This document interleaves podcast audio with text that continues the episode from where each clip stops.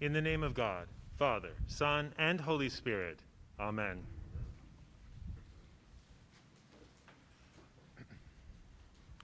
My 10 year old self loved being a city boy. I didn't want to move. Sure, it wasn't the best neighborhood, but around the corner from my childhood home was a 7 Eleven. What 10 year old didn't love big gulps? My neighborhood had everything a nice library, an awesome park. Did I mention the 7 Eleven? At school, I was friends with almost everybody. I had a great group of friends where I felt appreciated, wanted, and known. In my mind, it was the perfect world. Why on earth would I want to move? Yet, as a 10 year old, I didn't fully appreciate the dangers of my neighborhood. When walking to a friend's house, I would pass by an abandoned house that served as a meth lab. The middle school to which I was headed was one of the worst in the district, a district with an already subpar academic reputation. Honestly, I was scared to attend this middle school, scared of being bullied and robbed and assaulted scared of the drug deals that I was sure to witness. One time, I visited this middle school with its metal detectors, and I was startled. I wondered what kind of a place needs metal detectors? Surely, this is a dangerous place. Yet, despite the dangers, I didn't want to leave my neighborhood behind. I didn't want to move. Thankfully, my parents fully appreciated the dangers of our neighborhood, and after much prayer and discernment, we moved. We left behind my beloved city life and moved to a place of forests and pastures. At my new school, though, I had some trouble fitting in. I think that all of us, at some point in our lives, knows what it feels like to not belong. Maybe we feel isolated perhaps at school or at work or even in our own families. Maybe we just don't click well with others.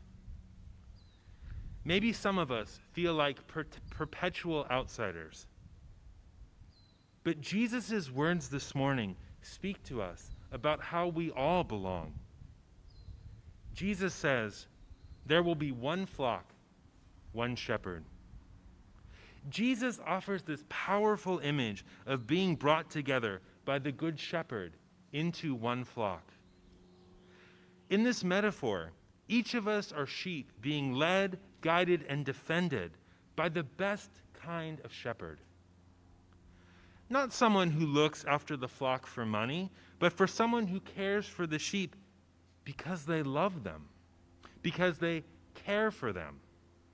This shepherd is fully vested in the sheep's welfare. Yet, if we understand this image of Jesus' care and concern being solely focused on ourselves and our own spiritual needs, we are seeing only half the picture. There are others who also know the shepherd's voice, others to whom Jesus others to whom Jesus' voice is known. Unexpected others who are doing the work of God in our world. When Jesus talks about bringing others to the fold, he's most likely talking about bringing the goats into God's flock. In the ancient world, sheep and goats often grazed together, overseen by the same shepherd. The same shepherd guarded, protected, and led the goats, just like the sheep. By adding goats to the fold, Jesus is enlarging, enlarging the herd. He's uh, inviting everyone to be welcome and belong and to become a vital part of the herd. Everyone is being gathered together. Jesus is building broad community, a community that will unite us together as one flock under one shepherd. Where where is the shepherd leading us? To green pastures, as described in this morning's 23rd Psalm. Not places free from danger or challenge, but places that enable us to grow and become more resilient. Places where we can experience the blessings of God. Places that will feed us with spiritual food like kindness, gentleness, and goodness. Places that will quench our thirst as we drink deep from the springs of joy, love, and peace. The journey won't be trouble free. We might still experience pain and loss and grief, but the Good Shepherd is with us, never abandoning us. And sometimes we will be the ones offering spiritual food to others. We will be the ones offering, instead of simply eating the food for ourselves, we'll be the ones offering the spiritual food of kindness, gentleness, and goodness. We'll be the ones offering fresh water of joy, love, and peace. We'll be traveling together as one flock, bound together on the move. When God led my family to move away from a dangerous neighborhood to the countryside, the move wasn't easy for me. But looking back, I am thankful that my parents were led to move by the, by the Good Shepherd.